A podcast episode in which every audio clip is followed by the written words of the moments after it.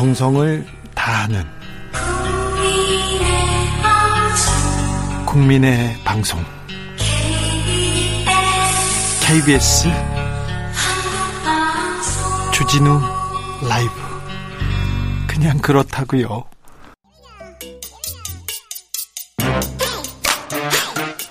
뉴스를 향한 진지한 고민 기자들의 수다 라이브 기자실을 찾은 오늘의 기자는 은지옥이요. 시사인 김은지입니다. 새해 복 많이 받으세요. 네, 벌써 새해네요. 2022년. 네. 복 받고 있습니까? 네, 대선이 있는 해라서 정신이 없네요. 네. 시작부터. 알겠습니다. 아무튼 건강 잘 챙기시고요. 네, 진행자께서도 그러시길 바라겠습니다. 네, 첫 번째 뉴스로 가볼까요? 네, 뉴욕타임스가 한국 대선에 대해서 다뤘습니다. 한국 대선은요, 외국 기자들한테도 굉장히 관심사입니다. 왜 그러냐면 뜨겁고요. 그리고 또 요동치거든요. 그렇죠. 어, 한 달 동안 있어야 될 사건 사고 뉴스가 너무 많아서 외신 기자들은 다 따라갈 수가 없다고 하는데 어떻게 이런 일이 항상 물어보곤 해요. 네, 사실 요즘 상황은 한국 기자도 따라가기 굉장히 어렵습니다. 네. 하루에 반나절 단위로 바뀌는 게 아니라 요새는 한 시간 단위로 속보가 뜨거든요. 네. 정말 정신을 차리기가 힘들 정도로 빨리 돌아가고 있는데 네. 뉴욕타임스가 1월 1일 이런 기사를 썼습니다. 사실 우리한테는 굉장히 익숙한 이야기이긴 한데 최근에 시작된 20대 남성을 중심으로 하는 반 페미니즘 움직임이 현재 대선에까지 영향을 미치고 있다라는 내용입니다. 저도 외국 외교관을 만났는데요. 너무 좀 뭐라고 해야 되나 한국의 수준과 수준과 걸맞지 않은 굉장히 뒤떨어진 논쟁이 지금 정치권에서 있다고 굉장히 안타까워하더라고요. 네, 아마 기억하실 건데 이 기사에도 이런 사례가 인용이 되어 있는데요. 네. 지난해 도쿄올림픽 3관왕 안산 선수에게 벌어졌던 일, 그러니까 쇼컷을 했다, 네. 예, 했다라는 이유로 잡혀 찍고 메달 반납 운동까지 있었습니다. 물론 아유, 일부이긴 했었는데요. 부끄럽다. 네, 그리고 GS25 포스터를 두고 남성을 비하했다. 이런 주장을 이준석 국민의힘 대표도 펼친 바가 있습니다. 네. 이 같은 내용들이 실제로 뉴욕타임스 기사에 다 쓰여 있고요. 네. 이러한 현상에 대해서 뉴욕타임스는 젊은 남성들이 자신들의 기회를 잠식한다고 생각하는 모든 세력에게 발끈하고 있는데 특히 페미니스트를 제1회적으로 두고 있다. 이렇게 지적했습니다. 한국 사회에서 불평등이 굉장히 민감한 문제로 올라섰는데 그것들의 주적이 페미니즘으로 가고 있다라는 지적인 건데요. 네. 그런데 또 재밌는 이야기들을 지적했습니다. 네. 한국이 그런데 또 성별 임금 격차가 큰 나라다 이런 이야기도 이 기사에서 하고 있거든요. 네. 국회의원 중 여성 비율도 20%가 안 된다. 또 상장기업 이사회 5%만 여성이다. 미국이 28%인 거에 비하면 차이가 크다. 그러니까 현실적으로 여러 가지 지점들이 여전히 부족한 게 있다라는 취지의 지적을 하고 있습니다. 네. 그럼에도 불구하고 많은 젊은 남성들이 자신들이 소외된 존재라고 느낀다고 뉴욕타임스가 지적을 하고 있는데요. 네. 한국의 20대 남성의 79%가 자신을 성차별의 희생자라고 본다. 라는 설문조사 응답했다라는 이렇게 많아요? 예, 인용했습니다. 작년 오. 5월 달에 있었던 조사인데 이걸 네. 좀 인용을 했더라고요. 네. 또 이 같은 페미니스트를 둘러싼 반발이 심해진 것이 이전 세대와의 차이가 있다라는 분석도 하고 있는데요. 한국의 장년층 남성들은 가부장적인 문화 속에서 자신들이 여성보다 혜택받았다라는 사실은 인정한다라고 하는 거죠.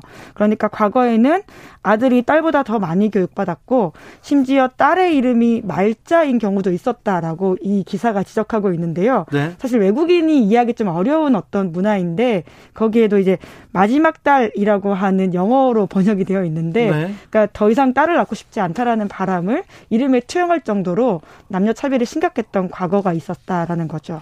그런데 아. 이제 요즘의 남성 남자들은 이제 여자들이 교육 수준도 올라왔고 전반적으로 환경이 바뀌었기 때문에 오히려 내가 차별받고 있다 이런 식의 불만들을 페미니즘에 투영하고 있다라고 지적하고 있습니다. 그걸 또 정치권에서 이용하는 사람들이 있고요.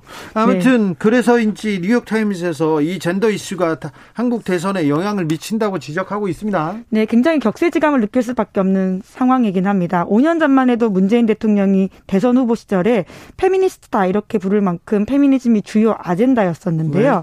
지금 완전히 분위기가 달라졌다 이렇게 볼 수 있습니다.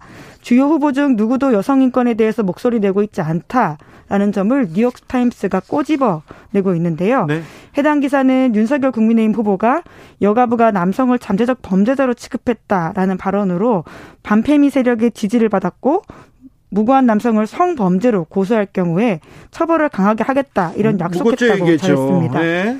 이재명 후보도 비슷한 상황인 건데요. 네. 지금 여성이라는 이유로 차별받아서는 안 된다는 것처럼 남성도 남성이라는 이유로 차별받아서는 안 된다. 이런 이야기를 페이스북에 올렸고 젊은 남성한테 호소했죠. 네, 그리고 일부 유튜브 채널이 소위 페미니즘이 강하다라는 이유로 출연 번복 논란들이 있어서 그에 대한 비판도 있었습니다. 그런데 뉴욕타임스는 실제로 한국 남성들이 이 극단적인 반페미니스트 단체를 얼마나 지지하는지는 파악하기 어렵다. 이렇게 지적하고 있는데요. 네. 다만 반페미니즘 단체의 온라인 생중계 영상이 수십만 명이 보고 있고 또 지난해 8월 달에 이들의 이들이 3분 만에 900만 원의 기부금을 받아서 이러한 현실들이 있다라는 점은 지적하고 있습니다. 네. 조금 안타깝습니다. 한국 사회의 수준, 우리 국민의 수준을 생각할 때 이 페미 논란이 아직도 여기에 미쳐 미치지 못하고 이 정도 수준밖에 안 된다는 건 굉장히 안타깝습니다. 프란체스코 교황께서 여성에 대한 폭력은 신을 분노케 하는 일이라고 말씀하셨는데요. 네. 조금 이 사회가 앞으로 조금 나갔으면 좋겠습니다. 남녀 서로 존중하고 존중하고 화합해서 잘 갈 수 있는데 이렇게 대결하는 게 누구한테도 도움이 되지 않는다는 건뭐 국민들이 더 잘 알 거고요. 네. 다음 뉴스로 가볼까요? 네, 검찰이 신한카드 전 대표를 채용 비리 혐의로 재판에 넘겼습니다. 이 채용 비리 사건 몇 년 전 일이죠? 네, 3년 동안 수사한 사건인데요. 검찰에서 지금껏 뭉개고 있다가 네, 아무래도 검찰이 3년이나 수사하고 공을 들였다라고 보기보다는 시간 끌었다 이렇게 보는 게 그렇죠. 맞는 것 같습니다. 그 3년 동안 열심히 이것만 파고 그렇지 않았잖아요. 네, 또 그리고 검찰이 사실 속도를 내고 수사를 하게 되면 굉장히 빠르게 하는 것들을 우리가 앞서 다른 사례로 보지 않았습니까? 네. 그렇기 때문에 3년씩이나 공을 들였다라고 보긴 좀 어려운 것 같고요. 네. 이번에 이제 이 사건을 끝으로 마무리가 됐다라고 볼 수 있는데 신한카드 채용비리 의혹을 수사했던 검찰이 위성호 전 신한카드 대표를 기소했습니다. 네. 지난 12월 31일 업무방해 혐의로 그렇게 했는데요. 뿐만 아니라 전직 인사팀장도 불구속 기소했고요. 그리고 또 다른 부회장은 약식 기소했다라고 밝혔습니다. 네. 검찰 수사 결과 위전 대표 등은 2016년에서 2017년 신한금융지주 계열사 임원 등에게 청탁을 받아서 이들을 별도 관리했다라고 조사됐는데요. 검찰은 해당 대상자들이 서류 전형 기준에 미달되거나 1차 혹은 2차 합격권이 아니었다 이렇게 보고 있습니다. 네. 그럼에도 불구하고 그냥 통과시키고 점수 조작해서 채용 비리 저질렀다라고 보고 있는 건데요. 네. 그럼으로써 신한카드의 채용 업무를 방해했다라는 판단으로 재판에 붙였습니다. 네. 이 사건 사회 첫발을 디딛는 학생들한테 지금 아, 공정과 이 사회 정의를 얘기할 때 이거 어른들이 이러면 무슨 열심히 공부하라고 얘기를 하겠어요. 공정하게 하니까 니네들이 열심히 해서 어 마음껏 꿈을 펼쳐라 이런 얘기를 어떻게 합니까? 이 채용 비리 사건 명확하게 좀 잘 밝혔어야 되는데 이거 언제 시작된 사건입니까? 네, 금융감독원의 채용 비리 신고센터라는 곳이 있다고 합니다. 네? 그래서 여기서 신한금융그룹 채용 관련된 내용이 접수가 됐다라고 하는데 특혜가 한두 건이 아니었어요. 네, 2018년 4월달에 금감원이 점검했는데 네. 22건이나 발견됐다라고 합니다. 네. 신한은행 12건, 신한카드 4건, 신한생명 6건이었다라고 하는데 네. 그해 검찰에 수사 의뢰했다라고 있다라고 하거든요. 네. 그래서 우선은 검찰이 신한은행 채용 비리 사건부터 수사했고 네. 재판이 이뤄졌는데요. 조병용 회장이 1심에서 징역 6개월에 조용병 회장이죠. 예, 예. 조영봉 회장이 1심에서는 유죄가 나왔어요. 네, 징역 6개월에 집행유예 2년 선고받았는데요. 이거 전해드린 바가 있는데 네. 최근에 2심에서 뒤집혔습니다. 네. 무죄 선고받았거든요. 스펙이 좋다고 어 명문대 나왔으니까 충분히 자격이 있다 이렇게 얘기했어요. 예, 뭐 특이한 상황이긴 하지만 이들이 완전히 부정 합격했다고는 볼 수 없는 게 그들 스펙이 좋다. 라는 취지의 이야기를 했었습니다. 이게 무슨 말입니까? 이게 무슨 법리입니까? 조은래, 김용화, 정총련 부장 판사님 네, 그래서 지금 이 사건은 현재 대법원에서 심리 중이어서 네. 어떤 결과가 나올지 두고 봐야 하는데요. 네. 이후에 또 이제 검찰이 신한카드 인사팀을 압수수색해서 네. 이번 사건들을 기소했다라고 보시면 됩니다. 알겠습니다. 기소한 건 잘했는데요. 너무 오래됐어요. 너무 문제가 큰데 서울중앙지검 형사 일부 이선혁 부장검사님 열심히 수사한 거는 자, 잘했지만 너무 오래됐습니다. 너무 이게 성의가 없었다고 봐도 의심을 받을 만한 비판을 받을 만한 여지가 충분합니다. 네, 당사자들은 현재 채용 과정에서 불법 없었다 이런 입장을 전하고 있다라고 하는데요. 해당 재판에서 유무죄가 치열하게 다투어질 것으로 보입니다. 왜냐하면 음. 앞서서 같은 사건이 2심에서 뒤집어졌기 때문인데요. 네. 좀 계속해서 언론이 집중해서 보도해야 될 사안인 것 같습니다. 그렇습니다. 신뢰를 생명으로 하는 언론사에서 아니 언론사 아니죠 금융사에서 은행에서 카드사에서 이런 채용 비리가 있다는 것 자체로도 굉장히 조금 잘못된 겁니다. 그리고 아, 젊은 세대들한테 이 사회 공정과 정의를 얘기할 때 이런 사건은 조금 정확하게 명확하게 해결해야 되는 게 어른으로서 책임이기도 합니다. 네. 그렇죠. 박탈감을 느낄 수밖에 없는 뉴스죠. 당연하죠. 열심히 공부하는 것보다 열심히 백을 잡아라, 줄을 잡아라 이렇게 얘기를 하는 거하고 뭐가 다릅니까? 강원랜드 채용 비리 그리고 이 신한은행 불법 채용 문제, 채용 청탁 문제 이건 굉장히 잘못된 사건입니다. 잘못됐습니다. 신 한은행. 다음으로 만나볼 뉴스는요. 네, 한국식 나이 없애자라는 여론이 커지고 있다고 합니다. 요거는 한국만 있는 한국만 있는 이 나이 계산법 아닙니까? 네, 이게 특히 외국인과 대화하다 보면 내 나이 어떻게 말해야 될지 헷갈릴 때가 많지 않습니까? 그렇죠? 한국에서는 12월 31일에 태어난 아이가 바로 다음 날 두 살이 되는 게 있습니다. 두 살이죠. 1월 1일이면 한 네. 그러니까 3일 만에 이틀 만에 두 살 먹은 사람들 많죠. 네, 이게 물론 법적 민법상 그러진 않는데요. 우리가 네. 일상에서 쓰는 게 그렇습니다. 이제 그러다 보니까 한국식 나이라는 심지어 영어식 표현도 있다라고 하는데요. 중국에서는 그렇지 않아요. 일본도 안 그렇습니다. 네, 그러니까 유교문학권에서 과거에 썼는데 지금은 일상에서 통용되는 곳이 한국밖에 없습니다. 중국 안 그렇습니다. 네. 네, 이제 그러다 보니까 사실 저도 이제 한두 살씩 더 먹어가다 보니까 이러한 한국식 나이가 맞는지에 대한 좀 의문이 점점 올라가게 되더라고요. 맞죠. 나이 줄여야 되거든. 아니 실제로 외국인은 다 그렇게 쓰고 우리 말고는 다 그렇게 쓰더라고요. 그리고 50대와 40대, 40대와 30대 엄청 큰 차이거든요. 네. 이제 그런데 그런 관련된 여론조사가 있다고 해서요. 눈에 띄어서 준비해 왔습니다. 네. 수치는 말고 대충 얘기해 주세요. 네. 그러니까 70% 정도가 동의를 한다라고 하는데 그렇죠. 한국식 예. 나이 이거 폐지하고 이거 전 세계 전 세계 공통으로 갑시다 이렇게 얘기하죠. 네, 이제 그 이유가 대부분이 이제 한국식 나이를 폐지하고 만 나이 공식 사용을 지지하겠다라는 이야기를 하고 있고요. 네. 그리고는 행정적으로 법률적으로 이 혼란이 있기 때문에 바꿀 필요가 있다. 또한 국제 기준을 맞추기 위해서도 바꿔야 한다. 이런 이야기들이 있습니다. 또한 하나 좀 재미있었던 게요. 네. 나이로 정해지는 서열 문화의 갈등과 혼란을 줄이기 위해서도 이런 식으로 바꿀 필요가 있다라는 국민적 인식이 높아지고 있습니다. 그렇죠. 우리나라에서는 배 안에 있을 때 복중 기간 10개월을 한 살로 쳐줍시다. 이렇게 7925님 휴머니즘 네그 밑바탕에 깔려 있습니다. 이루피님께서 약국 봉투 나이대로 갑시다. 이 얘기는 무슨 말이지? 약국 봉투에는 자기 나이를 써주나요?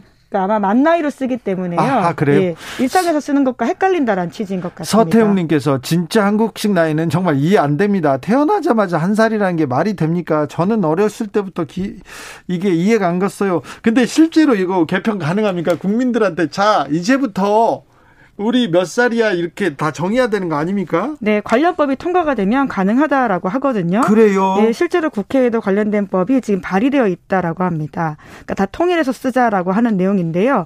현재 소관위원회 심사 단계에 있지만 통과가 되려면 사회적 공감대가 필요하다라고는 합니다.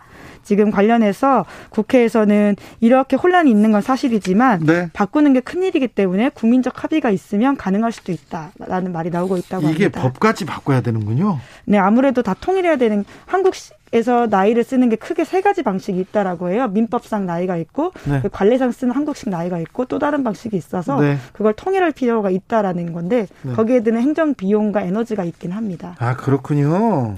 하기야 나 가로 열고 몇 살 이렇게 쓰긴 네, 하는 그렇죠. 것도 있습니다. 네. 5521님께서 주진우 기자 저랑 동갑이어서 예민하신 것 같네요. 얘기한. 저는 나이를 잘 안 세가지고요. 저는 한 17살 때까지만 세다가요. 그다음부터는 정신연령이 멈춘 것 같아서 그다음부터 안 세요. 아, 사실 외국에서는 나이를 잘 밝히지도 않고 물어보지도, 물어보지도 않긴 않아요. 합니다. 네. 네. 예. 어, 김은지 기자 몇 살 먹었지? 나 그저 네. 그저 못 물어봅니다. 안 네. 물어봐요. 몰라요. 예, 네, 안 물어보셔도 되고요. 그래서 네. 이 한국 여론조사는 한국 리서치가 여론 속 여론 속의 여론이라는 팀에서 12월 24일부터 27일까지 전국 성인 남녀 1000명을 대상으로 진행한 여론조사 결과라고 합니다. 김성현 님께서 한 살 때문에 한국의 문화를 문화를 버리자고요? 예라이 근본 없는 사람들아 이렇게 얘기하는 분도 있습니다. 아, 그도 그렇게 생각하시는 분도 있군요. 한국의 문화라. 네, 나이. 아, 이게 왜 한국만 나이가 이렇게 이상하지? 두 플러스 두 살 이렇게 사실상 그렇게 되죠. 왜냐하면 그렇죠? 태어나자마자 한 살이고 또 생일을 지나야지 한 살이라고 치는 경우들이 있어서요. 오사공호님께서 잉태부터 생명으로 여기는 것과 낙태법 유무와도 연관성이 있어 보입니다. 이렇게 얘기하는데 참 많은 것들이 또 여기 있, 습니다 관계법이 개편돼야 된다고 하는데 네, 어찌 되는지 지켜보시죠. 기자들의 수다 지금까지 시사인 김은지 기자와 함께했습니다. 네, 감사합니다. 교통정보센터 다녀오겠습니다. 김한나 씨.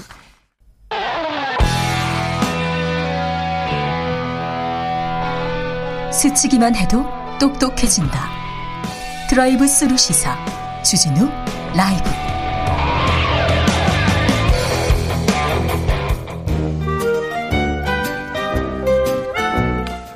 민생이 먼저다. 함께 잘 먹고 잘 사는 법 찾아보겠습니다. 민생과 통하였느냐? 생생민생 통. 안진아 소나 민생생각 안진걸 민생경제연구소장 새해도 함께 열심히 달려보겠습니다. 예, 감사합니다. 네, 다들 새해 복 많이 받으세요. 너무 많이 달려서 걱정이에요. 괜찮습니다. 더 달려야 됩니다. 자, 소장님 오늘은 예. 어디를 달리다 예. 오셨어요? 오늘 말고 금요일 날 네. CJ CJ 그룹 본사까지 갔다 왔어요. 네. 어, 작년에 170원 올랐고 올해 100원 올린답니다. 네. 270원 올렸잖아요. 네. 근데 60%를 본사 가져면 안 되죠. 안 되죠. 우리 택배 기사님한테 예. 좀 올려준 건데. 그래서 방금 전에 진경호 택배노조 위원장님께 네. 제가 주진 라이브를 대표해서 여쭤봤습니다. 네. 그래서 솔직히 그러면 단가를 얼마나 올려달라는 거냐. 네. 건당 30원 정도만 올리면 된답니다. 택배 기사님들은 예. 270원 중에 30원만 예, 올려달라. 맞습니다. 그러니까 그 270원 중에서 과로사 대책 비용하고 네. 산재 고용보험 지원 비용 일부 쓰는 거 외에 그다음에 이제 분류 작업을 회사가 투입하잖아요. 네. 그 비용들이 인정이 되니까 그 비용들 빼고 30원만 더 올려주면. 근데 택배 기사님들한테 30원 올려주자. 그 무리한 것도 아닌데 예. 그걸 예. 안 해주니까. 200건을 나르면 하루에 6천 원이 임금이 늘어난 거예요. 300건을 나르면 9천 원이 늘어나는 거잖아요. 네.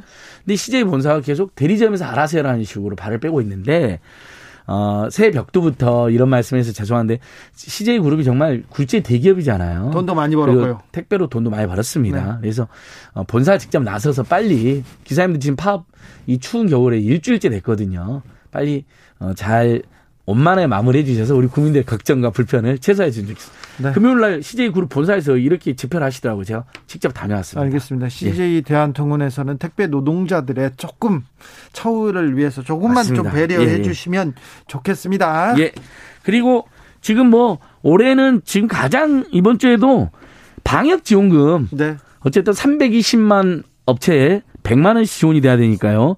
혹시 연락이 아직도 안 왔다 그러면 1533-0100으로 꼭 연락하셔라. 1533-0100. 예. 작년 연말에 한 그 영업금지나 영업시간 제한당한 분들은 대부분 받았어요. 100만 원씩. 네. 금액이 작아서 비판이 있었지만 그래도 큰 도움이었다는 의견이 많습니다. 네, 네. 근데 이제 경영이익 업종까지 320만 개인데 올해 또 신청을 문자가 올 거고 또 신청을 받을 거거든요.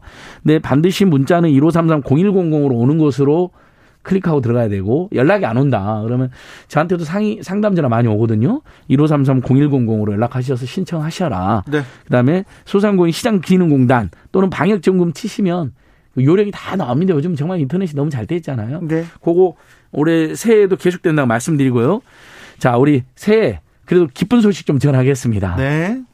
자, 작년에 태어난 아이들은 200만 원을 못 받는데 올해 태어난 아이들은 출산지원금 200만 원 받습니다. 아, 그렇습니까? 예, 그러니까 이게 굉장히 중요한 변화죠. 네. 그래서 1월 5일부터 주민센터나 복지로 또는 정부 입사 사이트에서 신청하시면 됩니다. 1월 그러니까 1일 자, 이후에 출생한 사람들. 예, 그렇습니다. 그러니까 이제 제도가 이때부터 시작돼 있으니까 작년 태어난 아이들은 죄송한 다만 작년에 태어난 아이나 부모님들도 네.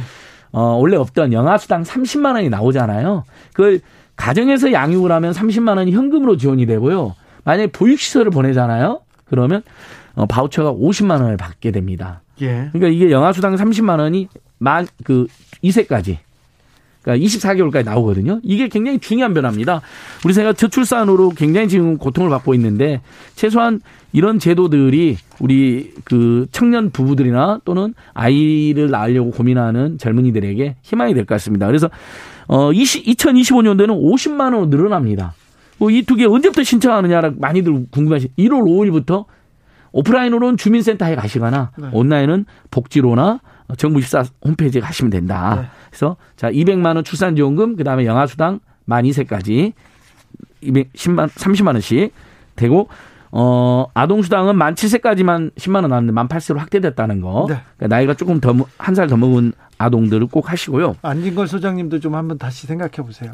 아, 아, 예, 예, 예. 정말 네. 아이가 하나 있는데 정말 네. 둘이나 셋을 낳고 싶었는데 경제적으로 큰 부담이 되었고 못난 부모, 부부인데요. 정말 죄송합니다. 어, 꼭 낳고 싶습니다. 아이고. 네. 예. 그 다음에 올해 고용, 그 플랫폼 종, 플랫폼 노동자들 하잖아요. 네. 특히 퀵서비스 기사님이나 대리운전 기사님들도 고용보험이 올해부터는 적용이 됩니다. 아이고, 다행입니다. 그래서 실업급여 예, 실업급여 출산전후 급여를 받을 수가 있습니다. 네. 이 부분 굉장히 중요한 변화고요. 그다음에 사실 이 제도가 널리 안 알려져 있는데 노동자들에게는 특히 저소득 서민 노동자들에게는 최저임금 인상도 중요하지만 근로장려금이 굉장히 중요한 제도입니다. 근로장려금. 예, 그러니까 일을 하는데 가난한 분들에게 장려금을 주는 겁니다. 우리가 땀 흘려 더 일할 수 있도록 단독 가구 이게 이 총 이게 이제 소득이 근데 많은 부부한테는 줄 수가 없잖아요. 집에는 이게 연간 총수득 기준 단독 가구가 2,200만 원 미만, 홀벌이 가구가 3,200만 원 미만, 맞벌이 가구가 3,800만 원 미만으로 상, 이 기준이 200만 원씩 상한됐습니다. 그러니까 지금 이 방송을 듣는 분 중에 혼자 사는데 소득 2,200만 원 이하다. 둘이 사는데 혼자만 버는데 3,200만 원 이하다. 둘 이상 사는데 맞벌이 가구여서 3,800만 원 이하다. 그러면 근로장려금이 지급되는 겁니다. 이게 네. 최소 몇십에서 몇백만 원그 지급됩니다. 네. 그러니까 이 제도는 반드시 기억해 두셔야 돼요. 상하반기에 신청이 다시 안내가 나옵니다. 그래서 이건 어 요건이 완화됐다는 거 이거 꼭 말씀드리고 그다음에 그 아무래도 국가장학금 대학 등록금 저번에도 말씀드렸는데 어 소득 9분위 10분위에게는 안 나오지만 그 이하에 최대 700만 원에서 최소 350만 원으로 국가장학금 대폭 늘어났다는 거. 네. 그다음에 요즘에 학자금을 빌리면요. 예전에는 바로 갚아다 보니까 대학생들이나 대학원생들이 신용불량이 많이 됐어요. 부담이 크죠. 자, 이제 졸업해서 돈을 벌면 학자금을 갚는 거예요. 1.7% 네. 이자인데요. 저희는, 저희들은 이 이자도 무이자로 하자 지금 주장을 하고 있는데요. 네. 이 졸업해서 돈을 갚는 취업 학자금 상한 제도가 학부생들한테만 적용이 됐거든요. 네. 올해부터는 대학원생들이 모두 이용할 수 있습니다. 네, 대학원. 일반 대학원뿐만 아니라 전문 대학원들까지도. 네. 그러니까 이제 대학원 학비가 비싸잖아요. 네.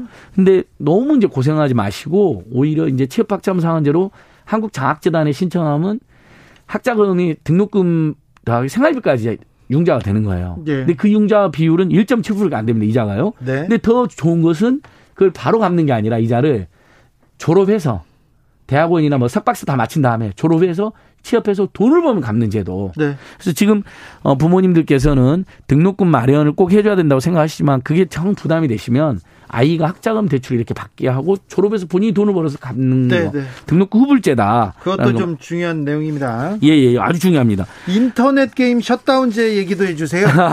이게 이제 게임 하신 분들이 굉장히 중요한데요.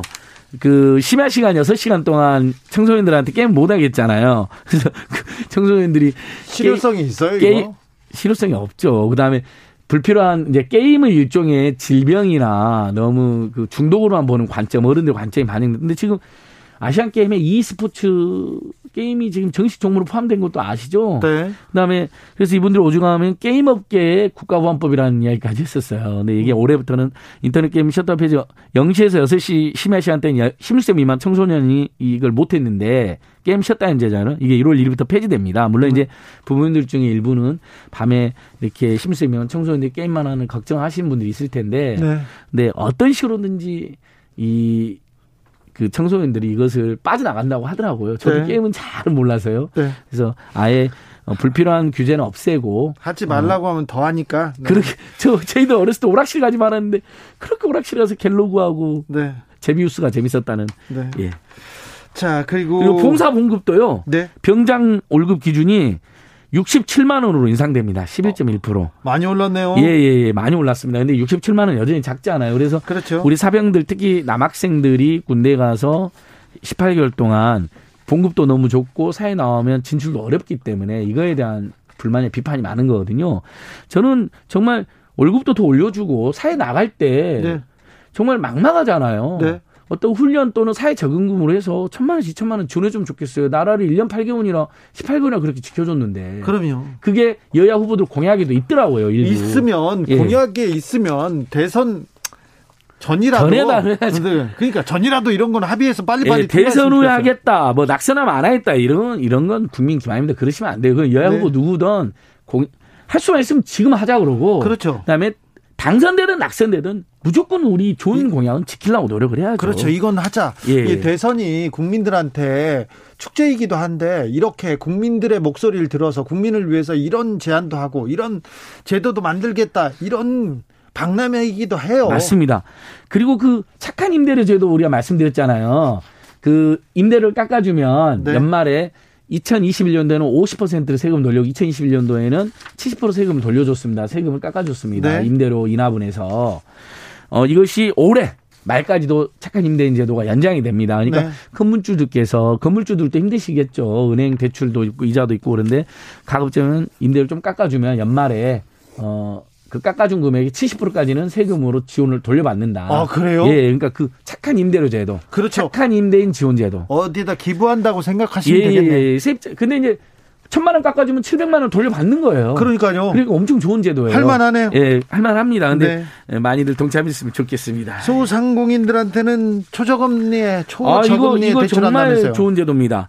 지금 일단 이번에 영업금지 영업 제한 중에서 방역지원 100만 원 받은 업체들 중에 네. 한 15만 개 업체 중 대상으로 그러니까 신용도가 좋은 분들은 어느 은행에서도 돈을 빌릴 수가 있잖아요. 네. 근데 옛날 신용 등급으로 6등급 이하들을 돈을 안 빌려줘요. 이분들에게 1%로 천만 원을 빌려주겠다는 거예요. 아이고, 그러니까 중, 중, 지금 기업에 기업에서 아니 아니죠 정부에서 하는 거죠? 네 맞습니다. 정부가 직접 지원 소상공인 역시 시장 소상공인 시정진흥공단 중기부가 합니다. 그래서 이건 문의는 중기부 콜센터 1357로 하시면 돼요. 여기도 쉬워요. 중기부 콜센터 저는 달달 외우고 방금 전에도 전화해봤습니다. 1357 중기통합콜센터. 네. 예, 그러니까 이건 어떤 의미가 있냐면 어쨌든 방역정금 100만 원을 받았어요. 네. 근데 손실보상금 이제 10월, 11월, 12월, 그 다음에 1월, 2월, 3일, 2차, 3차 손실보상금은 신청을 받아서 한참 있다 나올 거 아니에요. 네. 빠른, 빨라야 2월 달에 나온단 말이죠. 그것을 500만 원을 선 지급한다고 이제 발표는 냈잖아요. 네. 일단. 근데 그때까지도 버티기 어려운 분들이 많아요. 네. 그러면 지금 빨리 오늘부터 신청을 받았거든요. 네. 소상공인 시장진흥공단에서. 그러면 당장 1%로 천만 원 지원 받으면 굉장히 보탬이 1월 달 최소 네. 1, 2월은 버틸 수가 있으시잖아요. 알겠습니다. 그러니까 이 제도는 반드시 이용하셔야 된다. 1% 금리로 천만 원 대출해 준다고 합니다. 소상공인한테는 중소벤처기업부에서 하니까 정부에서 하니까 아, 믿고 쓰셔도 될 것 같습니다. 아, 이건 전문 그다음 대출 기간이 5년입니다. 2년 거치 3년 분할 상환이기 때문에요. 네. 그 상환 부담도 굉장히 적잖아요. 그렇습니까? 네. 8749님께서 2021년에 태어난 아기는 영아수당 죄입니까? 소장님 아닙니다, 이것 좀 해결해 주세요. 자, 출산지원금 200만 원 못 받지만 영아수당은 받는 거죠. 30만 예, 원 준다. 예, 30만 원은 받을 수 있는데 1월 5일부터 주민센터에 신청하시면 되는 겁니다. 네. 만약에 보육시설로 하면 50만 원 바우처가 나오고 가정장려로 하면 30만 원 나오는 겁니다. 현금으로요. 네. 큰 도움이 된다는 지적, 그 의견이 많습니다. 재팬 클래스님께서 안 소장님 실비보험 너무 올랐어요 올라도. 어, 그거 너무 많이 올라가지고 그건 정말 문제입니다. 저희들 또 보험 소비자 단체들이 많이 있거든요. 금융 소비자 연맹이라든지 금융정의연대랑 네. 한번 대응을 할 생각입니다. 예. 왜 이렇게 많이 오르는 거죠? 그러니까 이제 실비보험 이제 일, 사실 저도 실손보험 가입돼 있지만 한 번도 받아본 적이 없거든요. 그러니까 아예 안 받으신 분들은 아주 많은데 이제 일부가 예. 이제 의료 쇼핑 등으로 많이 사용하다 보니까 많이 올라가 버렸다. 그 보험사들의 부담이 커졌다는 거예요. 그래서 아니 그 보, 보험사나 정부에서 그렇게 불합리하게 그 보험료가 빠져나가는 부분 이 부분에 대해서 좀 그렇죠. 좀 대책을 그 내놔야죠. 부분을 제한하고 전체 보험료를 안 올려야 되는데 네. 일부가 네. 많이 쓴다고 모두한테 보험료를 대폭 올리는 게 맞느냐 이런 이게 지금 국민들 불만의 핵심입니다. 사실 실손보험은 건강보험 보장성이 강화되면 의미가 줄어들어요. 왜냐하면 건강보험으로 모든 걸 해주면 실손보험이 있을 수가 없잖아요. 네. 근데 건강보험 보장성이 아직 70%가 안 되니까 나머지 보험료를 실손보험을 받는 거거든요. 네. 자, 그리고 올해부터는 반려견 외출 시에 목줄을 어떻게 해야 된다고요? 2m 이상으로, 2m 이하로. 2m 이상 되면 네. 훅 달려들어가지고 개, 강아지들끼리 싸움 나거나 사람들한테 이렇게 조금 위협이 되는 거 있잖아요. 이제 반려견하고 예. 외출할 때 2m 이내를 유지해야 됩니다. 유지해야 됩니다. 예. 그렇습니까? 그리고 엘리베이터나 이런 데서는 안고 있어야 되고요. 안 엘리베이터에서 풀어놔가지고 저도 깜짝 놀란 적이 있어요. 그래요? 그러지 않으셨으면 좋겠어요. 네. 그러니까 밀폐된 공간에서 안아주시고 밖에서는 2미터 내로. 왜냐하면 이 줄이 길면 네. 아무리 순한 부모님 저 아이 저기 반려견의 엄마 아빠들은 네. 순하다고 생각하지만 확 달려드는 경우가 있습니다. 그렇죠. 예. 주인한테는 순한데 다른 사람들한테는 안 순할 수도 그래요. 있어요. 그리고 가끔 한 번씩 물지 예. 매일 물지는 않습니다. 그거 안 됩니다. 우리 애는 착해요. 이게 네, 안 됩니다. 예. 1944님께서 실비 34% 올랐습니다. 이 문제 좀, 예, 좀 짚어주셔야 되겠어요. 1세대 실손보험 가입자들이 많이 올랐습니다. 네. 옛날에 네. 가입하신 분들이 그때 혜택이 좀 많았다는 거예요. 네. 근데 사실은 실손보험 아이 그 가입만 됐지 지원 안 받으신 분도 많거든요. 그런 분들이 엄청난 부담이 되죠. 그러니까 많이 쓴 분에게 많이 올리고 조금 안 쓴 분들은 아예 인하해 줘야 되는 거 아닌가요? 알겠습니다. 뭐 이런 의견도 있는데 제가 계속 추진해 보겠습니다. 6002님께서 다자녀 국가장학금 소득분이 상관없이 지원하는 법안 국회 예결이 통과하면 된다고 했는데 꽝인가요? 제, 제가 여러 번 말씀드렸는데 울고 싶네요. 여러 번 말씀드렸는데 아이가 셋 넷이면 엄청난 부담이니까 네. 소득분이 9분이 10분이 적용 안 해야 되는데 그게 여전히 적용이 돼 버립니다 올해. 아이고. 특히 소득분이 8분이 8분위까지만 돼도 네. 셋째부터는 무상교육이 적용되거든요. 다자녀는. 네. 근데 9분이 10분이 다자녀는 무상 적용도 안 되고 국가장학금도 안 줍니다. 그래서 이 부분은 반드시 다자녀인 경우는 소득분을 풀어야 된다. 그래서 작년에 국회 교육에서 통과됐는데 기재부가 반대하면서 여기에 대해서 깎여버렸습니다. 정말 죄송합니다. 올해도 더 노력해 보자고요. 끝까지 노력해서 반드시 최소한 아이 셋, 넷, 다섯 있는 집은 어, 소득분이 제한을 축구과정금하고 셋째부터는 무상교육 되게 노력하겠습니다. 생생민생통 안진걸 수장과 함께했습니다. 감사합니다. 감사합니다.